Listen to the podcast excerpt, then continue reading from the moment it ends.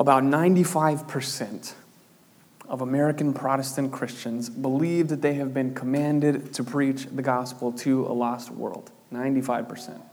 97% believe that the most important thing in a person's life, the best thing that could ever happen to a person, is to come to know Jesus as their Savior. 95% believe that they've been commanded to preach the gospel. 97% believe that the gospel is the best thing to ever happen to a person. Yet, amazingly, the number, the percentage of American Christians that have shared that same good news of the gospel with another person, that there is now access to the Father by the Son, over the last three years, 2%. 95% of Christians in America believe they've been commanded to preach the gospel. 97% believe it is the most important thing for a person. Yet over the past three years, only 2% of those same Christians have shared the gospel. What does that statistic mean to you? Because for believers, this should be heartbreaking and eye opening. We know that the harvest is plentiful and the workers are few, but this is the command of every believer. This is the call of the church. The percentage should be 100%. So then, my question is how many people have you shared the good news of the gospel with in the past three years? And is it any people at all? In stark contrast to this, to this statistic is what we're going to see in our passage. We see two men standing before the Jerusalem Sanhedrin, and they are telling them, We cannot but speak of what we have seen and heard in Jesus. And then earlier in the book of Acts, we see that this was the commission from Jesus, that they were to receive the Holy Spirit power to go and be witnesses, verbally proclaiming this kingdom of God. And Paul in 2 Corinthians 5 says this Therefore, if anyone is in Christ, he is a new creation. The old has passed away. Behold, the new has come. All this is from God who, through Christ, reconciled us to himself and gave us the ministry of reconciliation. That is, in Christ, God was recon- reconciling the world to himself, not counting their trespasses against them, and entrusting to us the message of reconciliation. Therefore, we are ambassadors for Christ, God making his appeal through us. We implore you, using words, on behalf of Christ, be reconciled to God. And if all of that wasn't enough, from Jesus himself in Mark 16, he says this Go into all the world and proclaim the gospel to the whole creation. Believers should be adamantly sharing the gospel. The question is, are you? These statistics are horrifying to read and know, but the good news for us is that our text this morning can change that. By the story recorded here for us, we see characteristics of sharing the gospel and we see how to share the gospel. And these together will give us strength and guidance to be able to do it even if we never have before. So, with this in mind, let's read Acts 4.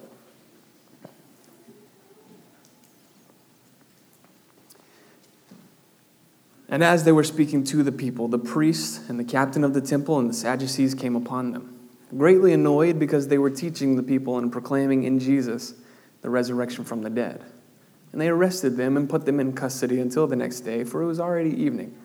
But many of those who had heard the word believed, and the number of men came to about 5,000. On the next day, their rulers and elders and scribes gathered together in Jerusalem with Annas the high priest, and Caiaphas, and John, and Alexander, and all who were of the high priestly family. And when they had set them in the midst, they inquired of the they inquired, By what power or by what name did you do this? Then Peter, filled with the Holy Spirit, said to them, Rulers of the people and elders, if we're being examined today concerning a good deed done to a crippled man, by what means this man has been healed, let it be known to all of you and to all the people of Israel that by the name of Jesus Christ of, of Nazareth, whom you crucified, whom God raised from the dead, by him this man is standing before you well. This Jesus is the stone that was rejected by you, the builders, which has become the cornerstone. And there is no and there is salvation in no one else, for there, was, for there is no other name under heaven given among men by which we must be saved. Now, when they saw the boldness of Peter and John and perceived that they were uneducated common men, they were astonished, and they recognized that they had been with Jesus. But seeing the man who was healed standing beside them, they had nothing to say in opposition. But when they had commanded them to leave the council, they conferred with one another, saying, What shall we do with these men? For that a notable sign has been performed through them is evident to all the inhabitants of Jerusalem, and we can't deny it. But in order that it may spread no further among the people, let us warn them to speak no more to anyone in this name. So they called them and charged them not to speak or teach at all in the name of Jesus. But Peter and John answered them Whether it is right in the sight of God to listen to you rather than to God, you must judge. For we cannot but speak of what we have seen and heard.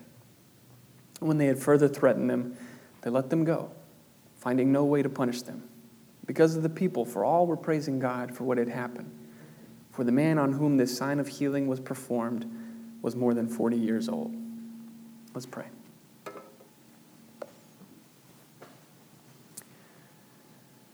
Father, we thank you for your word. And we pray now that you would still our hearts, that you would remove every distraction that we might have from this week, from this morning, from what is sitting in our hearts right now. God, would you allow us to just sit with your word and be changed by it? Transform us by what you have to say to us in your word, Father. And in that, God, if there's anything that I say that is not of you, I pray that you would help us to all forget it.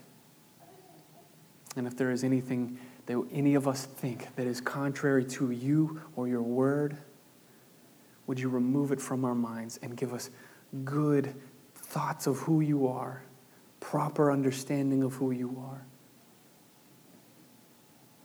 And help us now as we sit to, to worship you and to praise you as we read and as we sit under your word. Help us now, and it's in Jesus' name we pray. Amen. 95% of believers believe they've been commanded to preach the gospel, and 97% believe that it is the most important thing in a person's life to know the gospel. Yet, only 2% of believers have shared this gospel with someone in the past three years. Our text this morning can change these statistics in us. How? By sharing the gospel in this way speaking boldly by listening obediently. And that's the whole text of what that is speaking boldly by listening obediently. So let's start with how do we get here? Where are we in this book? God created man for his glory, but at the fall, man fell short of the glory of God in sin. And so in history, all of humanity has been longing for and been looking for eternity because that's how we were designed. We were designed for that, but we have no way back to it on our own. So God, in His mercy, offers a way back to the garden, back to perfection, and back to a relationship with Himself for undeserving sinners through the Messiah, Jesus Christ. God promised Him, the prophets, all the prophets prophesied about Him, and every soul longed for Him and he came. The Creator God sent his Son to be born of a virgin that he might not be marred with the stain of sin, that he might be a perfect sacrifice to satisfy the wrath of God on behalf of sinners. This Jesus lived a life of perfection. He never sinned. So that by his death, he could be the spotless sacrificial lamb that was slain for sinners to stand in the presence of God. After about 50 days, Jesus ascended into heaven. He rose uh, from the dead. They crucified him. He rose from the dead. And then, after about 50 days, Jesus ascended into heaven. And that's where the book of Acts begins. Jesus told them, I have to leave, but I'm sending you a helper. I'm sending you the Holy Spirit. And that's where we get our witnessing. You will be witnesses in Jerusalem, in Judea, and Samaria, and to the ends of the earth. Jerusalem, where I was just killed. Judea, where the Jews, they're going to reject you. In Samaria, where your enemies live, and then to the ends of the earth. And so the rest of Acts is this story. It's the story of the church as God was working through the apostles and then all of the believers by the power of the Holy Spirit. So far, we've seen the Holy Spirit come and rest as tongues of fire on the heads of the apostles, where they went out speaking in foreign languages of men and women from, from across the globe, proclaiming the gospel to them in their own language. And then by that, God grew their number from about 120 to about 2,200. Then we see the healing of a man who was lame from birth. And we know from the end of our passage today, he was 40 years old when it happened, had never walked in 40 years. And people were amazed and they're astonished. And so they gather around to, to see it for themselves and to hear what's happening. And so Peter stands before them and he proclaims the gospel to them all. It was a picture of the eternal healing that was possible in Jesus. And so he says, Repent, therefore, turn to your Father. And it's at this point we pick it up in our passage. Look back to verse 1. And as they, this is Peter and John, were speaking to the people, the priests and the captain of the temple and the Sadducees came upon them, greatly annoyed because they were teaching the people and proclaiming in Jesus the resurrection from the dead. And they arrested them and put them in custody until the next day. So let's ask the question why were they greatly annoyed? What is it about this message that annoys them? the details of the text are really important to note here. First, who are these men? The high priest, the captain of the temple, the Sadducees, they were all part of the Jewish, Jewish religious and governmental system. It was a mix of church and state. However, there was a huge rift in the politics, if you can imagine that, and it formed two parties. and the two parties were the Sadducees and the Pharisees. But it's important to know the difference between them because socially, the Sadducees were more uh, elitist and like top dog. Uh, and Sadducees tended to be more wealthy, and so they held the more powerful positions, whereas the Pharisees, they were more like representative of the common man. So the chief priest, the high priest, and the captain of the temple, all the top influential leaders, and then the majority of the seats in the 70 member Sanhedrin, which is just a Supreme Court, um, they were all Sadducees. So it's important because th- these are the people that Peter and John, they're walking up to Peter and John, and then they're about to stand before them. Everyone listed here was a Sadducee. There were no Pharisees mentioned. Why is that important? For one distinct factor the resurrection. The Pharisees believed in a resurrection of the dead, but the Sadducees rejected the belief.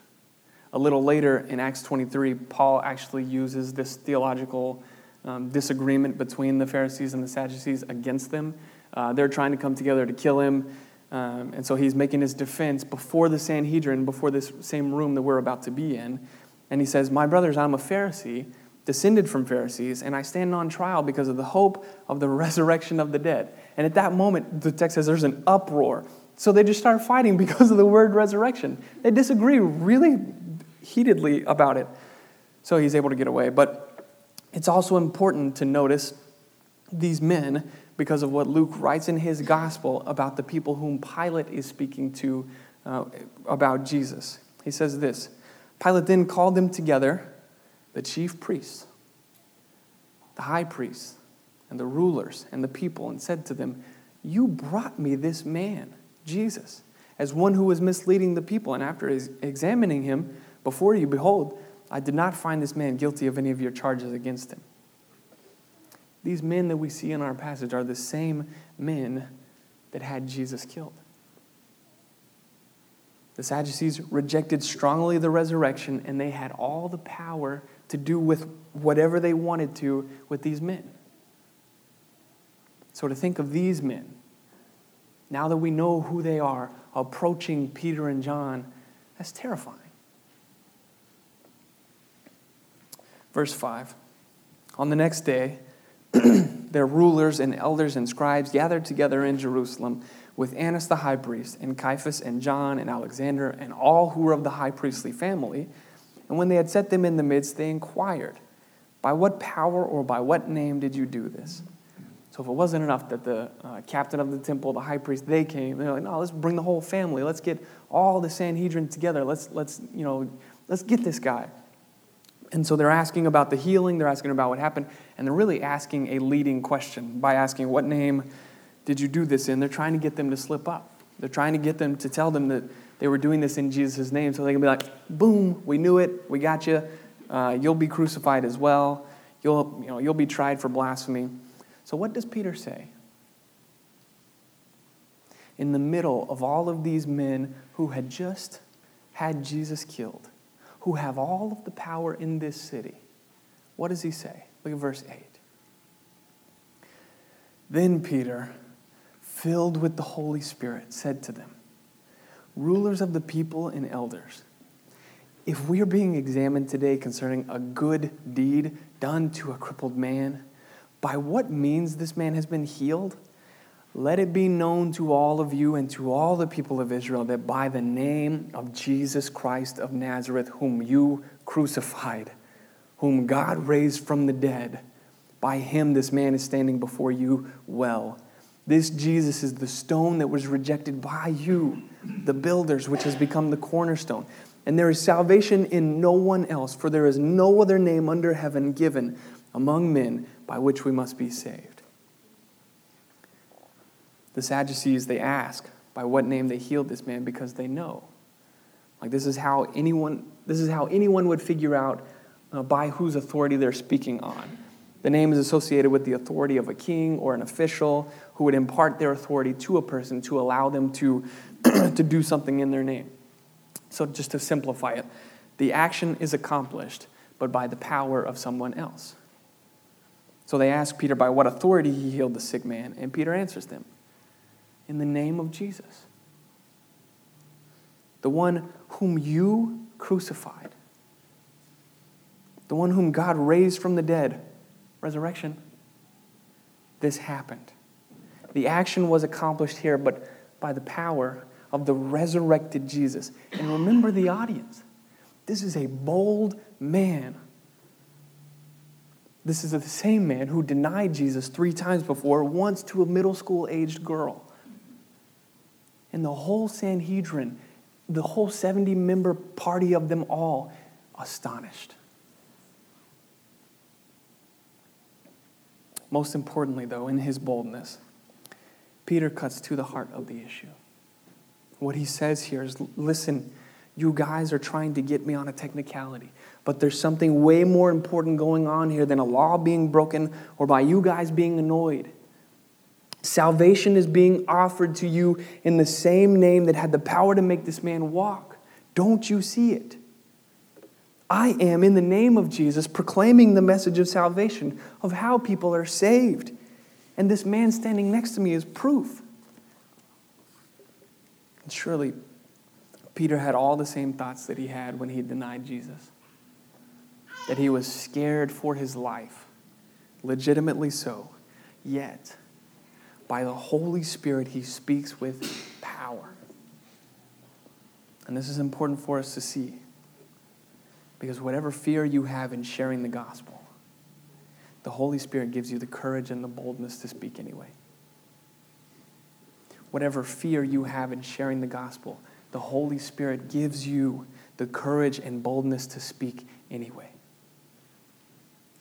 It's awkward. It's hard at times. It's scary at times. But you've been given the authority and thus the power to speak. God created them those who we are speaking to. So he's going to meet them in how he desires to meet them, even if it's through our fearful speaking of the gospel. In my experiences, the times where I have shared the gospel, uh, when I have no clue what I was saying, uh, I tried to get some words out, and I'm like, oh my gosh, I wouldn't want to be a follower of Jesus after listening to this guy. I started talking, didn't know where I was going. Um, but God used those times way more than the times that I thought I was eloquent and I delivered this perfect message. Currently, in America, we are free to proclaim the gospel without fear of our lives like these men. but it might not always be free. So we have to have a long term perspective here. We cannot show an example to those who come after us, cannot show an example to our children and our children's children that we're to be wimps with the gospel. Because one day it might actually cost Christians here their lives. Right now it's easy, it only costs us our awkwardness. And yet we cower in fear. But it should give us great power to see these men stand before the Sanhedrin who just had Jesus killed, and they proclaim with boldness, This is how you are saved. How was he so bold? How was Peter so bold in what he says? Jesus said in Matthew 12 34, Out of the abundance of the heart, the mouth speaks. We speak out what we are full of. It's not that we do it sometimes, it's we are always speaking of what is holy to us. It will overflow from our hearts and into our conversations. It's just what happens. So then the question is what is your heart full of?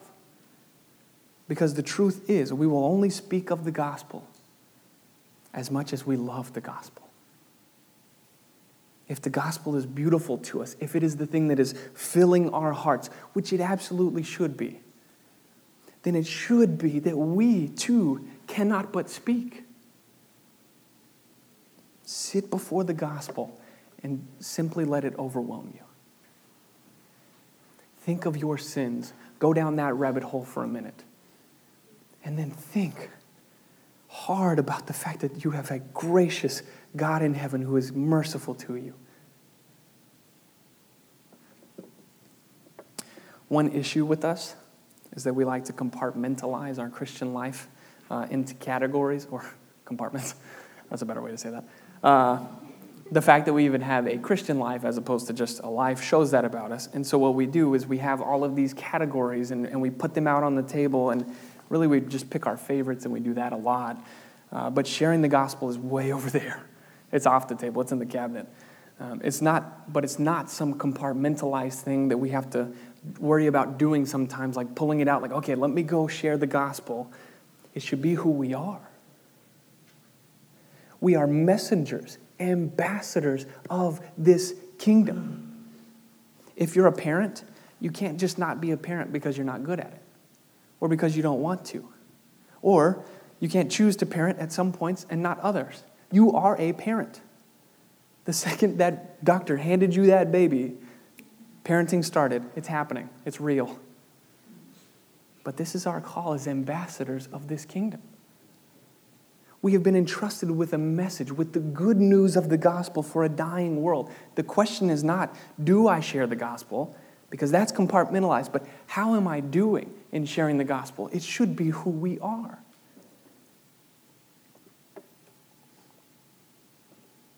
Just think of the tragedy that it would be for you to have no hope for anything after this life. That is a reality for people in your family, for people that you are friends with, for people in your neighborhood, in your town, the people that you meet. Welcome to the kingdom. You just gained hundreds of kids. You are now responsible for those who God has placed in your life and whom God has uh, placed you in their lives. Not merely to love them or serve them alone, but to love them and serve them by sharing the gospel with them with boldness. We are our brother's keeper in this way. We are not saved solely for our own benefit, we are saved unto a mission. This world is fading. My life is fading. So we have to figure out what transcends it all, what goes beyond this. What matters most in life is not this life, it's what happens when this life ends. Why? Because what's the biggest issue in someone's life? What happens when they die? If Christians have the greatest news in the universe about eternal life being a free gift in Jesus Christ, then all of our lives should be truly committed to speaking that news with boldness. It might be awkward, sure. It might cost us something, but it could cost them everything. Who are you willing to suffer for? And is it only you?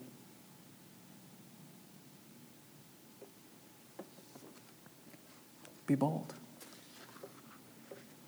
You have been purchased, redeemed, made new, saved, and you are eternally loved by a great Father in heaven.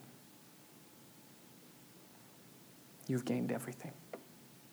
There's nothing to lose. You're called to be a witness for Christ in both word and deed. So do it with, with the boldness of Christ in His name by that power. You do the action, the power is supplied. Sharing the gospel is not just living the Christian life. We tend to run into this with this uh, little quip uh, preach the gospel at all times, when necessary, use words. And it's not a horrible saying. But it could leave us to believe that if we just live a good life, then we're doing what we need to do in this arena. And I'll be honest with you, I trusted this philosophy for a long time, uh, for the whole time that Leah and I actually lived in an apartment in Mesquite. But it didn't work. In the end, I had neighbors who thought I was really nice, but they didn't learn about Jesus at all. We've not evangelized our neighbor if we have never shared the gospel with them.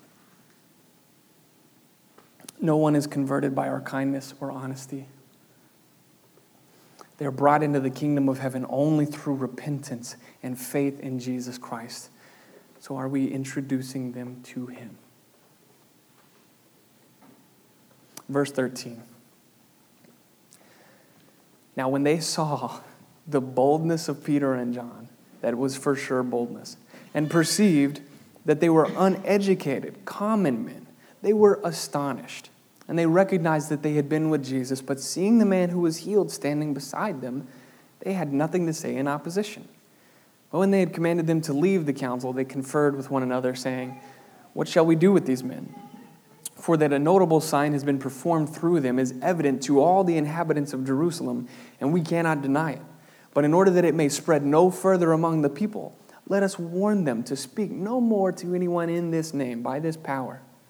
So they called them and charged them not to speak or teach at all in the name of Jesus. So, part of the reason that Jesus was crucified was uh, he was accused of corrupting the nation. All of these people would hear him and they would cling to his teaching and they'd follow him throughout the cities and they would adhere to this grace, and it was causing all sorts of chaos for those who adhered only to the law. So they killed him. They killed him to make sure it would stop with him, this message of whatever was going on, this new kingdom. No, Rome is the kingdom. Little did they know, Jesus passed on his authority and his power in his name to proclaim the same message of salvation to his people. So this time around, they have no clue what to do with these people because really they just did a good thing. They weren't inciting riots or anything like that. So they tell them, like, all right, listen, we can't really punish you too much because we see the guy and like that's crazy. So uh, just just stop speaking in the name. Do whatever else you want to do, but just stop speaking or teaching in that man's name. And you guys are good. See you later. Verse 19. But Peter and John answered them, whether it is right in the sight of God to listen to you rather than to God, you must judge for we cannot but speak of what we have seen and heard. There is so much boldness packed into this one little sentence. You must judge. They are judging. So he's saying, You must judge. We cannot but speak of what we've seen and heard. The reason our statistics are so abysmal boils down to this question Who are you listening to? Who are you obeying? Because who we listen to, who we obey, shows our true allegiance. If they had caved to the, okay, I'm listening to you, they wouldn't have had the power to stand there in the first place. They'd still be in the upper room. So then the question is is it right to listen to God or to your inhibitions? Is it right to listen to God or your gut telling you that it might be awkward? Is it right to listen to God or your inner dialogue where you come up with reasons as to why you shouldn't share the gospel? Every time the gospel might be proclaimed to an unbelieving friend, a family member, or a neighbor. Every time the Holy Spirit is leading us to proclaim the gospel with power and we don't say anything, we are disobedient to the wrong person. If you must be disobedient, be disobedient to the sinner. If you must be disobedient, be disobedient to you. Jesus reminds us in Luke 12 48, everyone to whom much was given, of him much will be required. And we have been given no greater gift than the gospel. And we have no greater stewardship than to share that message of the good news with others. Believers, you are called to be a witness for Christ in both word and deed. Who do you belong to? Who is your king? For whom are you an ambassador? Who do you really fear here? The fear which dominates us apart from Christ is the fear of men. So, what do we do? We fight fear with fear. When we enter into a conversation, we are not to be overwhelmed by the desire to be liked or to escape without offending anyone. Instead, we should be in awe of the all surpassing greatness of Christ. And if the words aren't coming, we all struggle in this area. That's going to happen. But if the words aren't coming, the answer is not to learn a new set of, of arguments or techniques. Instead, it's to return to the source the glory of Christ, a treasure greater than everything as we are captured more by His glory, more by the glory of the fact that He would save us, then we will speak. Because by that glory, we see who our true King is. In sin, we live to, you know, this God and that God and this God, and they fail us every time. And so, by His word, we will see who our true God is. And then we will think, you know what? It, it is better to listen to this guy. If I must be disobedient, if I must be disobedient, let me be disobedient to me. How do we change these statistics? Speaking boldly by listening obediently. Ultimately, we share the gospel with gospel hope in our own hearts, or we do not share the gospel. The only reason that someone would not share the gospel is that they don't think it's life changing. But if it is, then we cannot but speak. This is Romans 10, verse 8 through 15. The word is near you, in your mouth and in your heart. That is the word of faith that we proclaim. Because if you confess with your mouth that Jesus is Lord and believe in your heart that God raised him from the dead, you will be saved. For with the heart one believes and is justified, and with the mouth one confesses and is saved. How then will they call on him in whom they have not believed? And how are they to believe in him of whom they have never heard? And how are they to hear without someone preaching? And how are they to preach unless they are sent? As it is written, how beautiful are the feet of those who preach the good news. Believers, this should be us. So, believers, let it be us. Let us not look to these statistics with anything but hope that God is going to change it through us.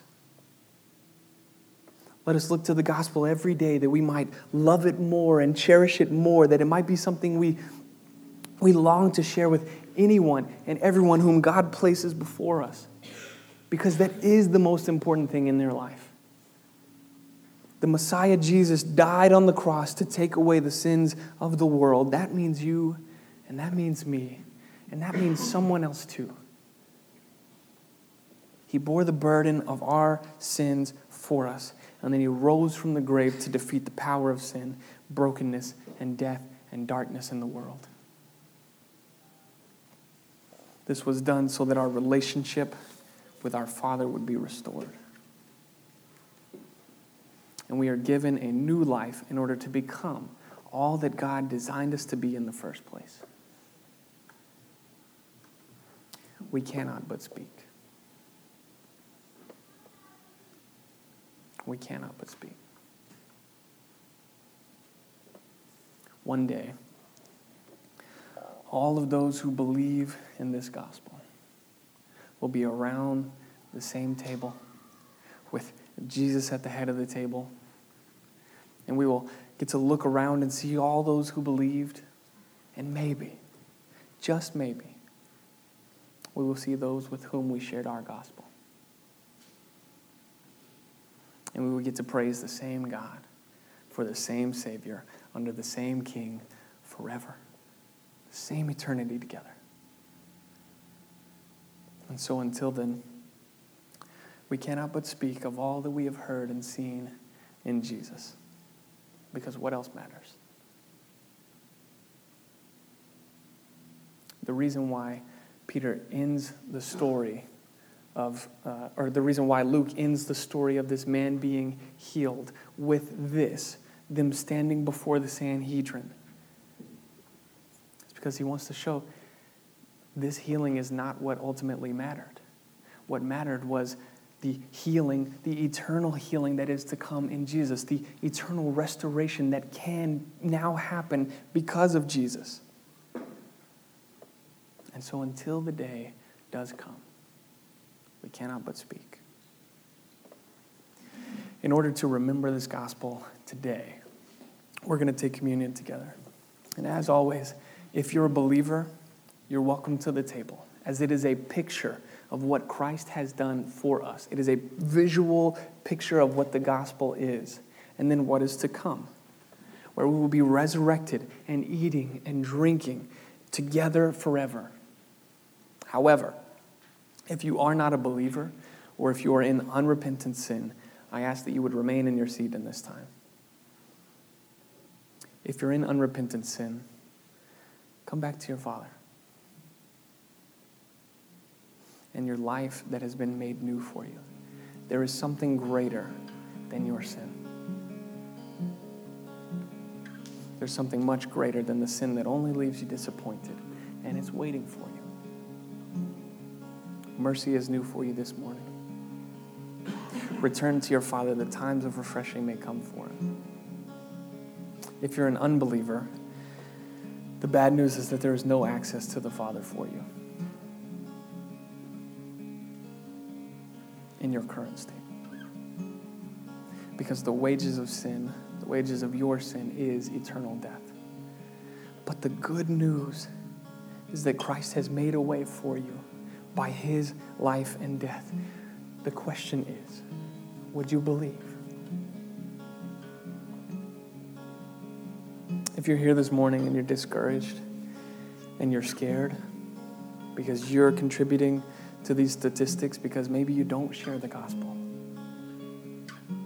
And maybe, man, am I really saved if I if I don't care about the gospel that much?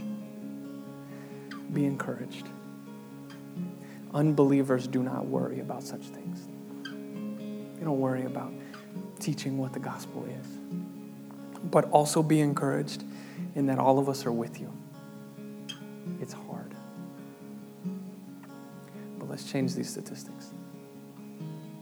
How? By this body and this blood. So, in this time of communion, here is our prayer. Father, we admit and confess our sin of failing to proclaim your gospel.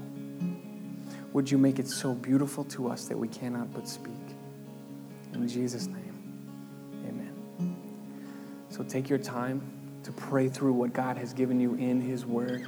Examine your life. If there is any sin that needs to be repented of, do it in this time. But pray through whatever God has given you, and then when you're ready, the elements are at the back of the room. Grab them, bring them back to your seat, and we'll take them all together here in a minute.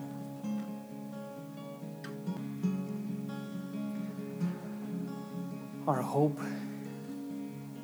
is ultimately not in our power not in whether or not we are good at sharing the gospel.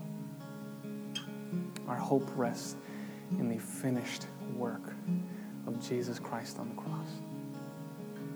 Our hope will always lie in this body in this blood alone. On the night when Jesus was betrayed, he took bread. When he had given thanks, he broke it and said, This is my body, which is for you. Do this in remembrance of me.